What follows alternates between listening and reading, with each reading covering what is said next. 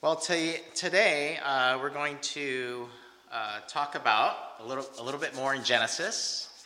Uh, I hope you enjoyed last week's um, message about uh, looking at the awe and wonder of God's creation, and hopefully you had some takeaways from that. Um, summing up, I would say that just reiterating that we were fearfully and wonderfully made. We were fearfully and wonderfully made. And uh, I think uh, looking at the Hubble telescope and things like that, uh, it's kind of cool, amazing that we could literally see the creation of the heavens uh, up close and personal. And so, certainly take advantage of that as you uh, read or reread uh, Genesis 1. Um, the only thing I would do different from last week's message is to do a voiceover. Uh, really deserve the voice talents of James Earl Jones or Morgan Freeman talking about the creation of the world, right? Something in awe and wonderfully awe inspiring. But uh, today, uh, today's message uh, was originally titled, And Then God Made Man. right? Creation, Genesis story, and then in Genesis 2, God created uh, Adam and Eve and then can I say all hell broke loose? but I kind of retitled today's message um, as I went through it. Um, we uh, last week's message, I could say we were fearfully and wonderfully made, and today's message, I think I would uh, retitle, "We were made on purpose for a purpose." We were made on purpose for a purpose. So, as I share uh, messages, I have kind of uh, several goals in mind. One is to offer some inspiration from the Bible. Hopefully, you'll get that today. Inspire hope and healing, and kind of make sense of the gospel and the Bible, this big, complicated book. I'll be using uh, simple Bible study methods. You know, what does it say? What does it mean? And then, what does it mean to me? So, um, I printed out our text that we're going to go over today, Genesis 2. So we're going to look at what does it say and spend some time on what does it mean. And I really want you to focus, I'd encourage you to bring a little notebook that you could scribble down some notes, thoughts, but also what does it mean to you, your little takeaways as well. Um, as I did my uh, study, I'd also I encourage myself and you as well not to get too wrapped up into what it could mean. Okay? That's Bible Study 101. What does it say? What does it mean? And what does it mean to me? And uh, as you do Bible study, uh, you can go off into rabbit trail after rabbit trail of what the scriptures could mean. And we're going to wrestle with that a little bit because Genesis 2 appears to have some contradictions. And so we'll get into that in a little bit. But sometimes it's worth uh, reading. Um, oh, by the way, if uh, I encourage you to, I got 25 views already on last week's message. I posted it on YouTube.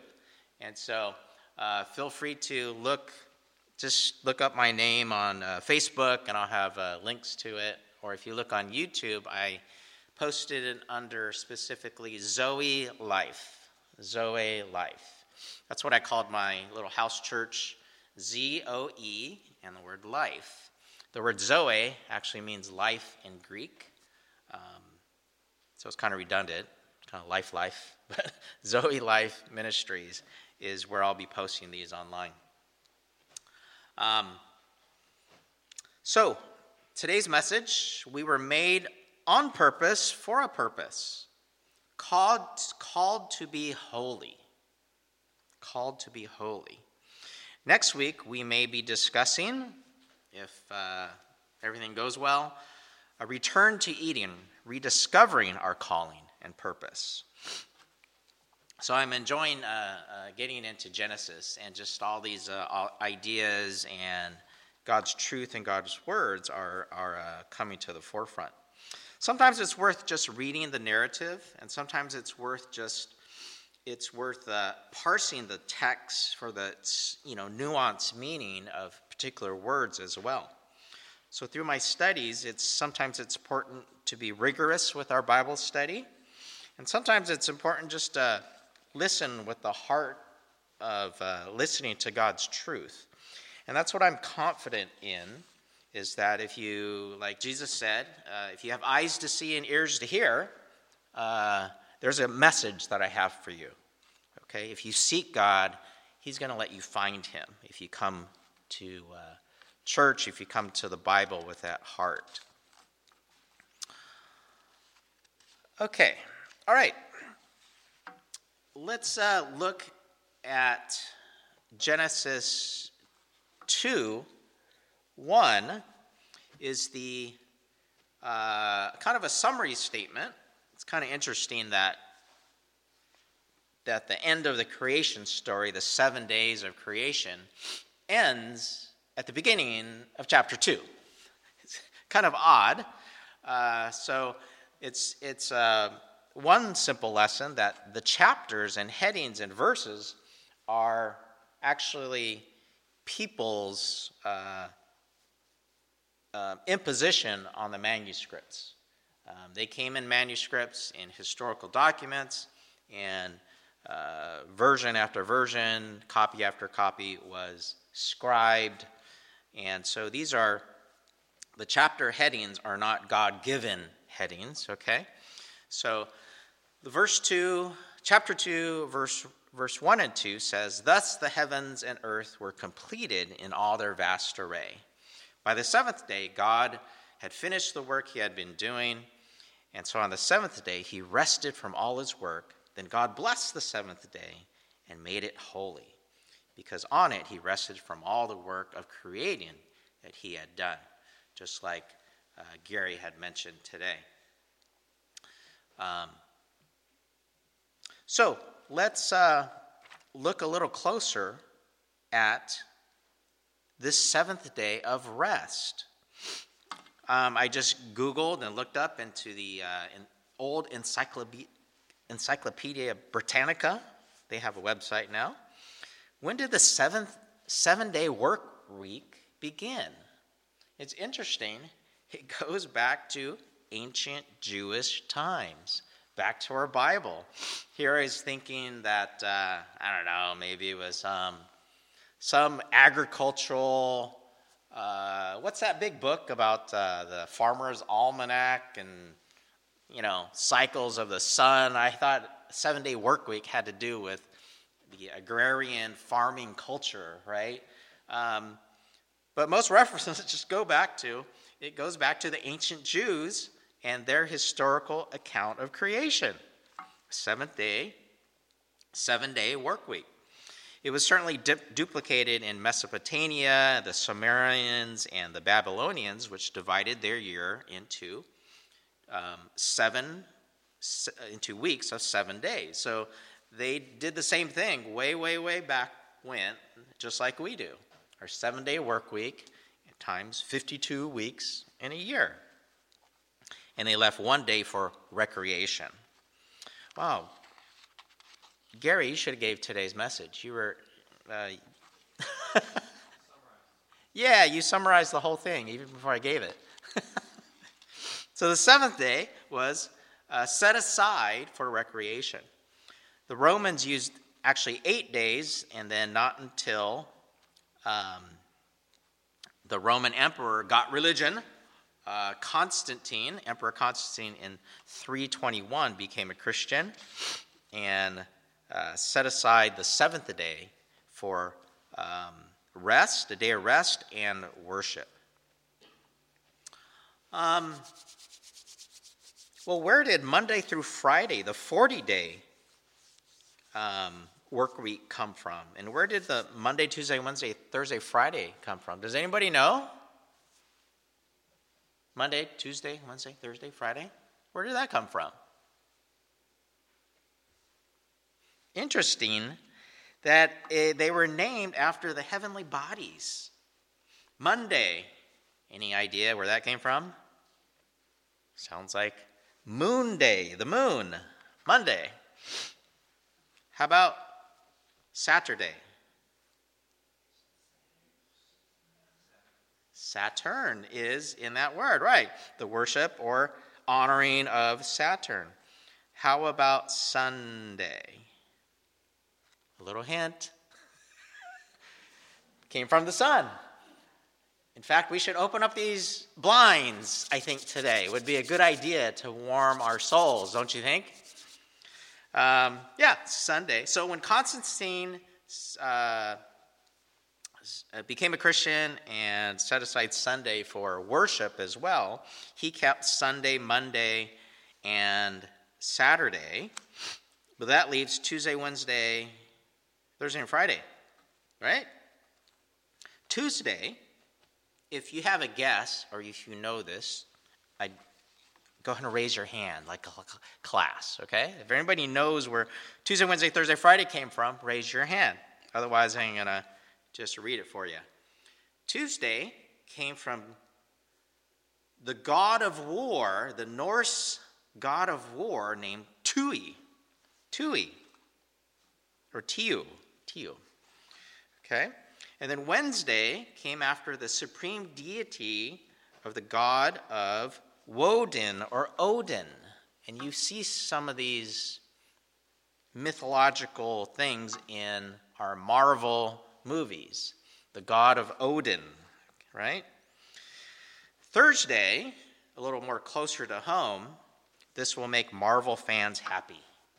Thursday was named after none under the God of thunder. Who's that? Thor. Thor, the God of thunder. That's in our in our theaters. And Friday's a little weird one. It's uh, named after Woden's Wednesdays, the, the supreme deity Woden's wife, Frigg. So it became Frigg Day or Friday.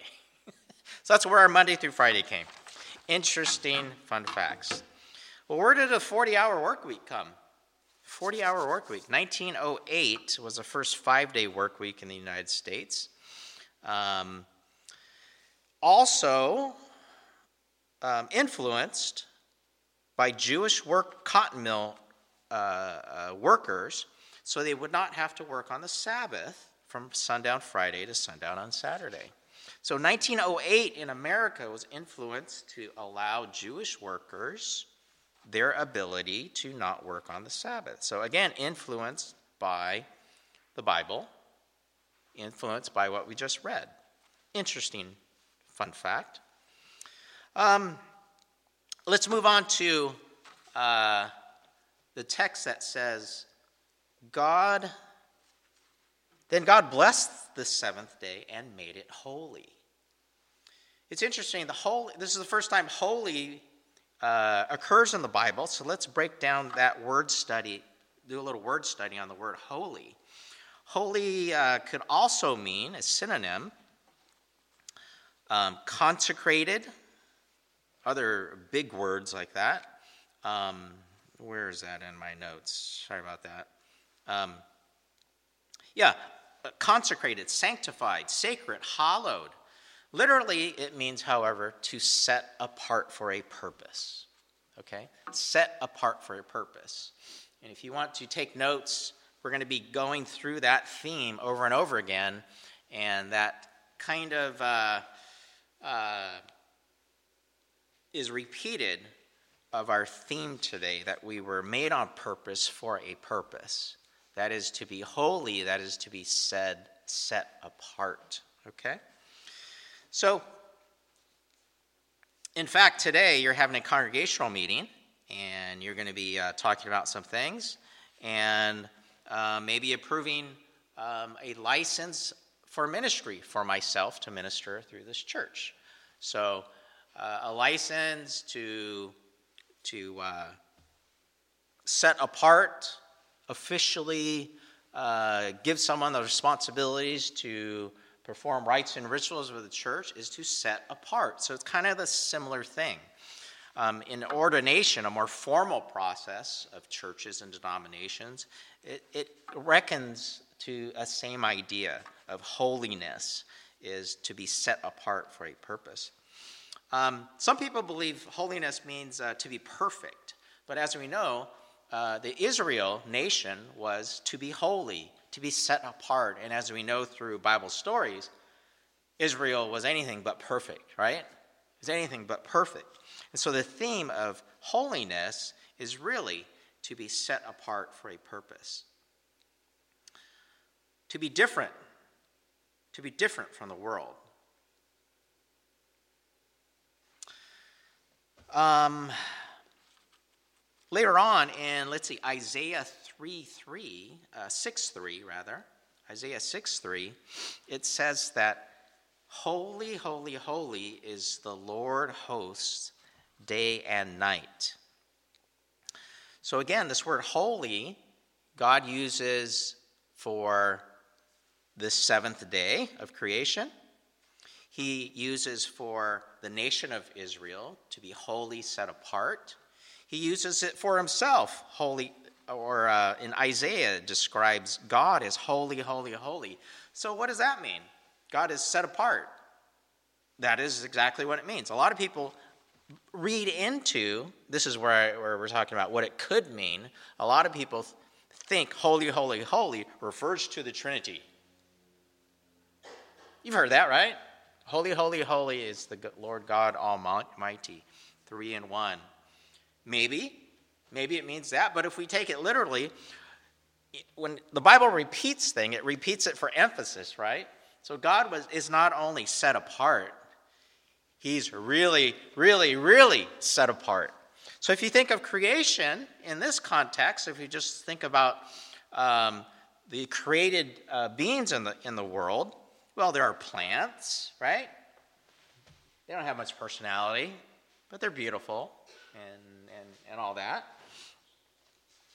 And then there are animals, right? They've got a tiny brain, some bigger than others, some cuter, some more ferocious than others. And then there is the top of the food chain, right? Lions, tigers, bears, and then us. And then us right? And then the Bible speaks of that we were created what? A little lower than the angels. So there are plants, animals, people, angels as far as beings, the heavenly bodies in the heavens, and then there's God. God is set apart, set apart, set apart. We are called to be holy as God is holy. So that's an interesting way to apply or think about Isaiah 6 3. God is holy, holy, holy, different, set apart. So, holiness is not about being perfect, but instead it's about being separated, separate from what is carnal and sinful. Maybe that's the context. Now, we cannot make ourselves perfect, we know that, but we can choose to be set apart for God and His purposes. We can choose to be holy, just like Adam and Eve and the first covenant people, Abraham. So, Genesis uh, 2 7, God set apart the seventh day and made it holy from rest. And very much just like uh, hardwired into our brains the circadian cycles for day and night and our hormones, so is the seven day work week and a day of rest. Okay, on to point two. On to point two. Now we're going to be talking about um, what does it say, what does it mean, what it could mean, and we'll get to close our talk today with what does it mean to me. We look at this heading after Genesis 2 2, we see the heading Adam and Eve. And I drew a little arrow that it's kind of I think it, the heading of Adam and Eve should actually be at verse 8. And the title should be, instead of Adam and Eve, Creation Summary, Genesis 2 4 through 7. Okay? So let's read this together. Uh, Genesis 2 4. This is the account of the heavens and the earth, and when they were created, when the Lord God made the heaven, earth and the heavens. Now, no shrub had appeared on the earth, and there was no plant that had yet sprung up, for the Lord God had not sent rain on the earth, and there was no one to work the ground. but streams came up from the earth and watered the whole surface of the ground. Then the Lord God formed man from the dust of the ground and breathed life into his nostrils, and the breath of life in the man became a living being. Then it goes on to say, Now the Lord God planted the garden in the east of Eden and then put the man he had formed there. So, if you read this in order of what we just read, it sounds like a little bit of a contradiction, doesn't it? Because earlier, we saw that God created the heavens and the earth and everything in the sky and the sea, and let the sea be teeming with creatures. Let the sky, uh, you know, fill the earth and sky and all the plants of the, of the animal. But in Genesis chapter 2, it said, no shrub had yet appeared on earth, and no plant had yet sprung up, for God did not send rain on the earth, and there was no earth ground. Sounds like a little contradiction, doesn't it? And also, didn't God make man, male and female, in him, his image already in chapter 1? Right? Did we not did we not learn in, in a, a Sunday school class that the first man and woman was Adam and Eve? Does everybody agree with that? Yes? Well, let's read on. well, I'm going to uh, highlight a couple things here. If we go through logic, there's Adam and Eve. They had who? Cain and Abel. Cain and Abel got into an argument, or at least Cain did. Cain killed Abel, right? So you have Adam, Eve, and Cain. And then God said, What have you done? Where is Abel? Cain says, Am I my brother's keeper? And then God banished him from God's presence, right? And then uh, Cain says, Don't banish me because people are going to find out and they're going to kill me. Wait a second. Adam and Eve were the first man and woman. They had Cain and Abel. Cain just killed Abel. And Cain is banished from the land, and he's worried about other people killing him. Hmm, makes you wonder, doesn't it? And then later on, it says, uh, Cain, God said, uh, okay, um, no, no, nobody's going to kill you. I'll put a mark on you that uh, no one's supposed to hurt you. And so Cain goes off wandering and uh, he takes a wife and forms and has a son named Enoch. And he, and he forms a city called Enoch, the land of Enoch, apparently with a city with people. Where did all these people come from? it's kind of interesting. So, This is the rigor of reading. What does it say? What does it mean? What could it mean? What might it mean? And what does it mean to me? So, um, experts uh, believe a lot of these controversies have been picked apart by atheists and evolutionists because they, Christians themselves, uh, believe that the biblical history accounts for the genealogy of Adam and Eve about 4,000 years. Well, recent archaeological evidence believes uh, that they have found humans as far as 10,000 years.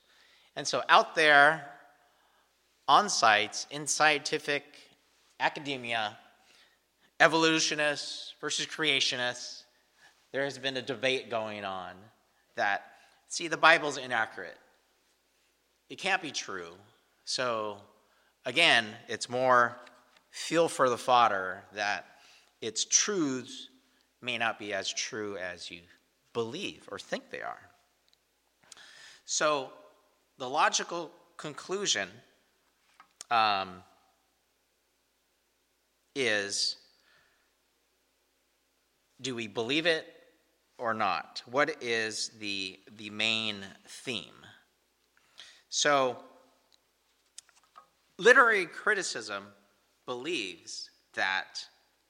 Um, oh, they skipped ahead there. Let's see. For me, there's actually a better question and a better answer. Uh, versus were, were there other humans besides Adam and Eve? Um, you know, one resource I, went, I came across said, well, it doesn't actually say, the Bible doesn't actually say that there were definitely hu- other humans before Adam and Eve, right? But it allows the possibility that there may be. But I think a better question, what I get from this, what it means to me, is, is that in the story of Adam and Eve, that God created Adam and Eve, is that this is the first time that God named a human. This is the first time God named a human, actually called Adam and Eve and placed them for a specific purpose, for a specific reason, in a, in a sense, to make them holy, to be set apart to do a certain thing. And that's an exciting calling. Going back to the theme that I mentioned, the title of today's message is that not only we were were we created um, fearfully and wonderfully, but we were created on purpose for a purpose. We were created on purpose for a purpose. So let's take a little closer look with. Uh, um, be- before we take a little closer look at uh, Adam and Eve in the garden, summarizing this uh, apparent controversy, it makes more sense with some literary criticism that uh, the creation story was actually Genesis 1 and ends in Genesis 2, verse 3. And then God blessed the seventh day and made it holy. And that's the end of the creation narrative. And then verses 2, 4 through 7 are actually a creation summary, okay? Creation summary, Genesis 2, 4 through 7.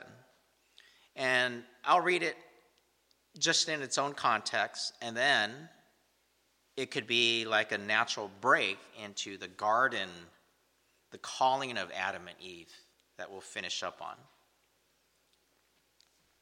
So, this is the, the account of the heavens and the earth when they were created. And the Lord God made he- when the Lord God had made earth and the heavens. Now, no shrub had been yet appeared on the earth, and no plant had yet sprung up, for the Lord God had not set rain, for there was no one to work the ground. But the streams came up from the earth and watered the whole surface of the ground. When the Lord God formed the man from the dust of the ground, he breathed into his nostrils and the breath of life, and the man became a human living being. So when it's read in that context, that it's a context, a summary of the creation story, it makes a little more sense. And now the heading, I think, makes more sense. Now this is the story of Adam and Eve. Now the Lord God had planted a garden in the east of Eden and put it there for the man to be formed. I'll go ahead and read to the end of the page. The Lord God made all kinds of trees to grow out of the ground trees that were pleasing to the eye and good for food. In the middle of the garden were the tree of life and the tree of knowledge of good and evil. Verse 10 A river watering from the garden flowed from Eden, from where it was separating to four headwaters. The name of the first is the Pison, Pison. It winds through the entire land of Havilah, where there is gold. The name of the second river is Gihon. Gihon. Gihon. It winds through the entire land of Cush. The name of the third river is the Tigris. It runs along the east side of, the, of Ashur, and the fourth river is the Euphrates. The Lord took the man and put him in the garden to work it and take care of it. The Lord commanded the man, You are free to eat from any of the garden but you must not eat from the tree of knowledge of good and evil, for when you do, for when you eat of it, you will certainly die. So, this is a familiar story, right, that we've heard before. So, let's look at the unique calling of Adam and Eve. So, it's interesting that I read here that God made this garden and here it is in verse 9. The trees were pleasing to the eye and good for food. Now, we've heard that before, right? We've heard that in the temptation of Eve, and she actually verbalizes that when the serpent tempts her that the tree of uh, good and evil, and she says, Well, it does look for please it does look pleasing to the eye and good for food. In fact, I just did a message on, on that uh, a couple weeks ago at another church called The Anatomy of Sin. kind of the things that uh, go on a slippery slope that can tempt us. And part of that is this verbiage. It looked good for food, like I need that, right? It's like every time I go to Costco, right? This temptation of the anatomy of sin that happens every time we go to Costco, right? We walk down the aisles and we're going for whatever milk, a chicken, and whatever, toilet paper, our necessities. And what do we see?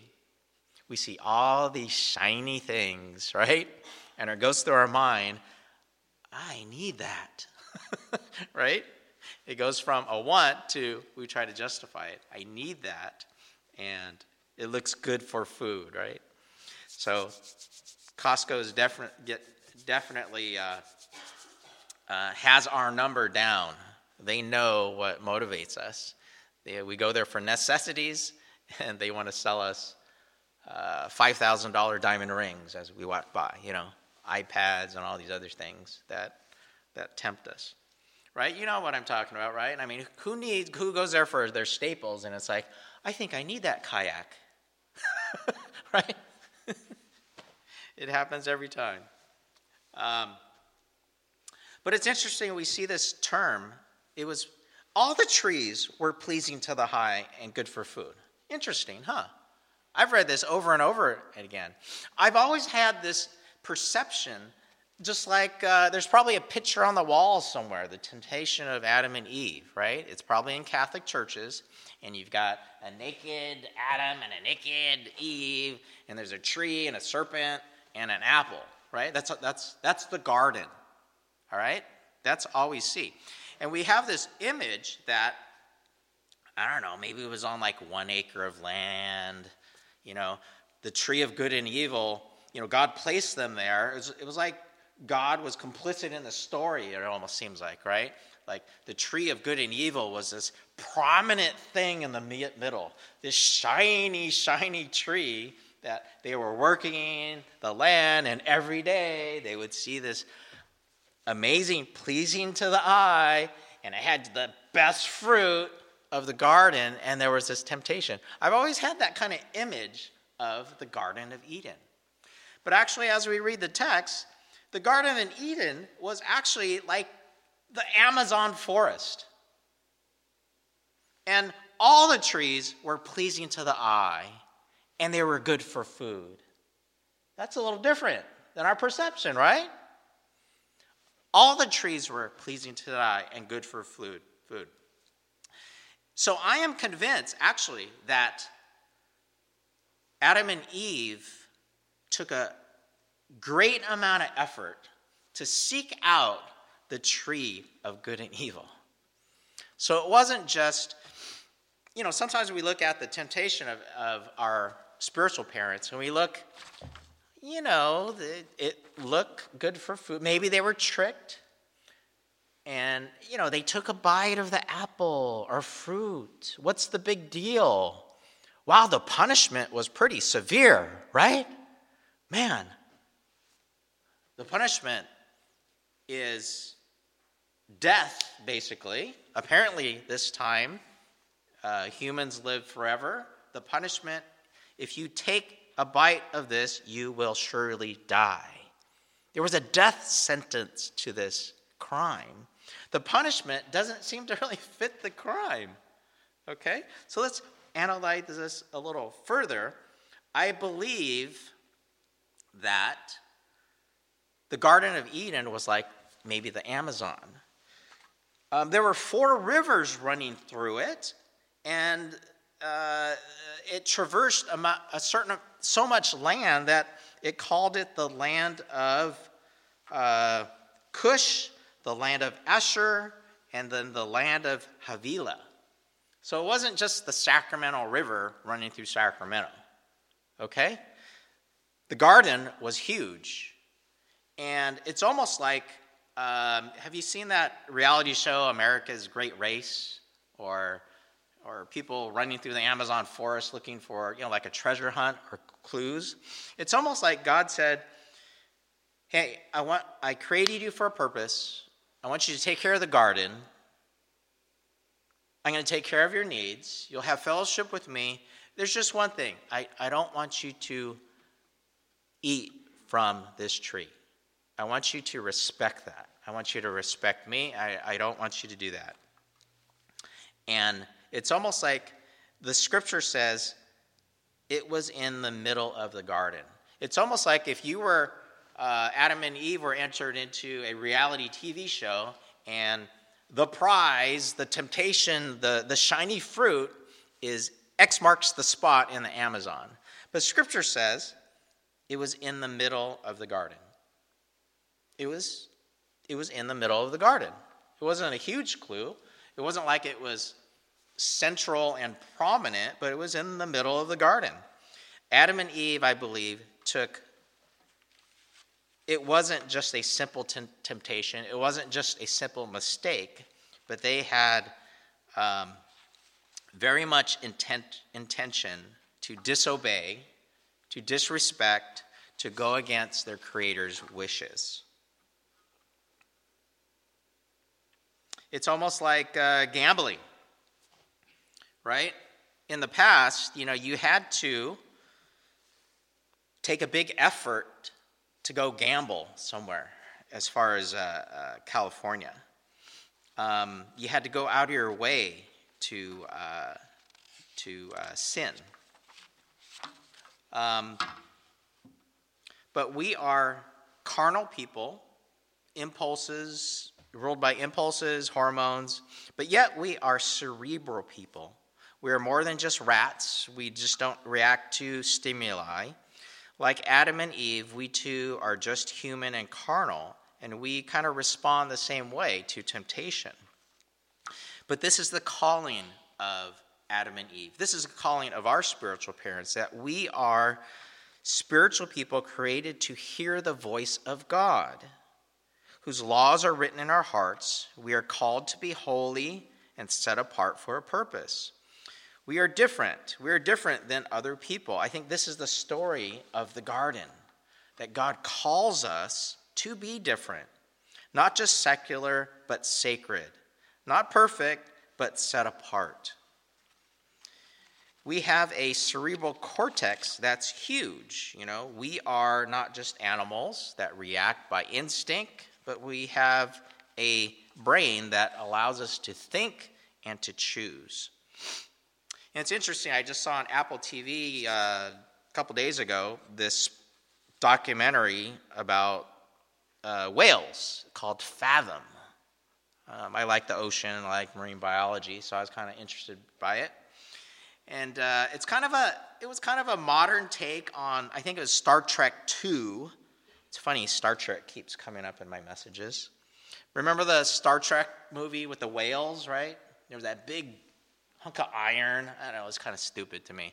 A big hunk of iron that was coming into space that was supposedly going to detonate and destroy the earth. And the only thing that could uh, stop it was the whales uh, uh, communicating with it. As if the whales had this higher form of consciousness to be able to uh, communicate interstellarly with uh, intergalactic beings. Well, this, mo- this documentary was kind of like that, where they were engaging what I believe is what's called anthropomorphism. That doesn't run off your tongue very easily. Anthropomorphism. It's attributing to animals human like behaviors, thoughts, and feelings. Okay? Kind of like Bambi in Disney, or um, treating your dogs and cats like humans, you know, or interpreting their uh, actions as human affections, just like when dogs come up and lick you, like, oh, that's so cute, they love me so much. We interpret it as love, right? But actually, do you know what's happening? They smell food. They smell food on your breath, and they're coming up and they're licking, uh, trying to get a taste of what you're eating. They, they're hungry, is what they are. So we interpret that as love, like, oh, isn't that so awesome? My dog, dog loves me so much. So, back to this uh, documentary, all they did was record whale sounds in high definition. And then they stuck these powerful uh, transmitters in the, in the water. And their whole research study, the whole purpose of the documentary, was to see if the whales would respond to the recordings. Called out to be holy, set apart. This is the calling of humanity. We, what's the title of today's message? We were made on purpose for a purpose. To be more than carnal, God spoke to Adam, gave him a job, and provided for all his needs. He entered into a covenant relationship with Adam. And you and I, he said, uh, This is what I want you to do. This is what I want you to take care of. And this is what I'm going to do for you. I have one simple rule of trust, respect, and uh, respecting my position and who you are. It was a huge test for Adam and Eve. And guess what? They failed. they failed. But to end on a good note, we don't want to end on a bad note. The good news of the Bible is that God what? Did not give up on Adam and Eve. No, he didn't. The whole story of the rest of the Bible is a story of redemption, right? The story of reconciliation. And in the same way, God does not give up on us. Amen? He does not. So, the take home message today is that God made us on purpose for a purpose, and He does not give up on us. Being that it's uh, a uh, Veterans Day weekend, we just celebrated that Friday. Any veterans here today? Veterans? Any veterans? No? I thought there would be a veteran here today. But in our military, it's kind of similar, right? They are what? Called out to be separate for a different mission. They are in a covenant relationship with United States military and the United States. If you're in the military, active military, you just can't go AWOL. I'm not even sure what AWOL means, but we all know what AWOL means, but I don't know what it stands for. What does AWOL stand for? Away without leave. Audrey, how do you know that? Were you in the military? No. Henry? Wake him up. Ask him if he was in the military. if we're in the military, we just can't go AWOL, right? We can't be governed by our own rules, our own wills, but we're governed by what? A higher set of rules, codes, and ideals to what? What do people in the military do? Defend the Constitution even with maybe their very lives. I've always kind of been fascinated by that commitment personally. I never wanted to be in the military. I was glad I didn't have to be drafted. I'm glad I didn't have to go to war. But I've always been fascinated by pe- military's people's commitment to their calling. Soldiers have a covenant relationship similar to our calling by God. Adam's race was called to follow a set of rules, a set of codes, to fulfill a set of ideals that God had explained in the Bible. God's kingdom come, that God's will be done on earth as it is in heaven. These are the, the ideals that Christians uh, devote their lives for. We can reference uh, the different codes and rules in the Ten Commandments, the rules and codes in the laws in Leviticus. Leviticus 4:44 says, "Be holy because I am holy. Be set apart because I am set apart." And then Jesus in the New Testament sums up all the laws in what statement? Love the Lord your God with all your heart, with all of your soul, with all your mind, and all of your strength, and your neighbor as yourself. More simply, love God and love people. Love God and love people.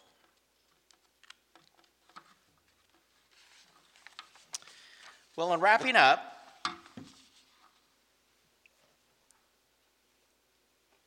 I want to thank certainly everyone who have served our country, but I've always been fascinated by their commitment to their calling, their unique calling to defend the Constitution.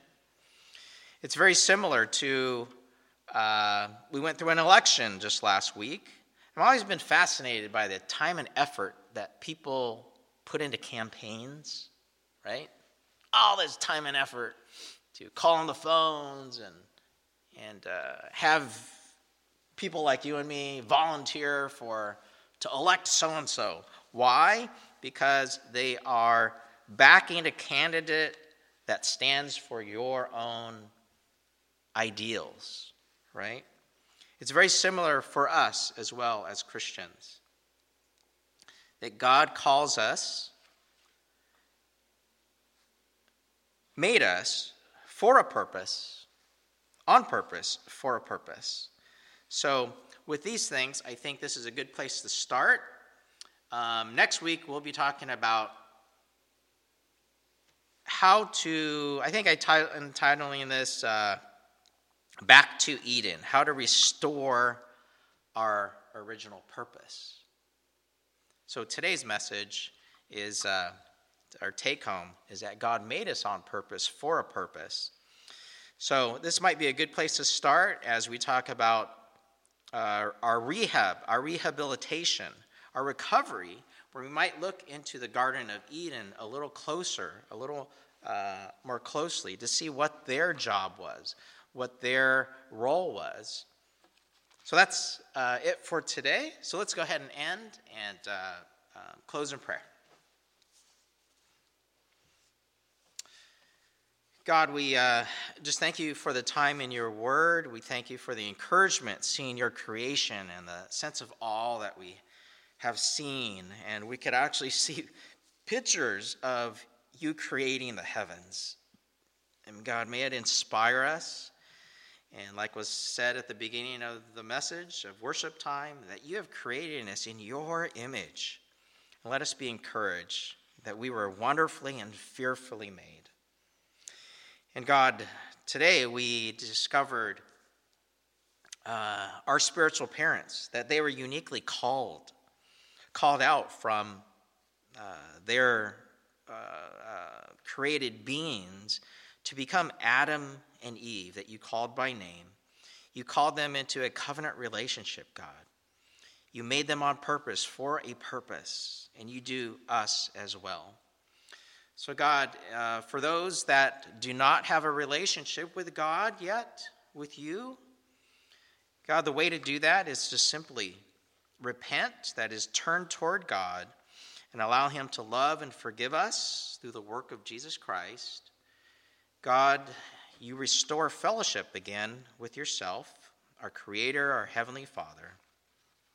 It is the good news of the Bible, and we pray that uh, how to do that, all we do is humble ourselves before a holy, holy, holy God. That you are set apart way beyond um, who we are as created beings. You, God, you deserve the honor, the glory, and respect. And we could do so simply by acknowledging and humbling ourselves before a holy God. Humbly accept God's initiative to uh, reach out to me, that uh, God calls us again sons and daughters by name, just like he did Adam and Eve. He calls us by name again. Thank you, God, that you made me on purpose for a purpose. In your son's name we pray. Amen.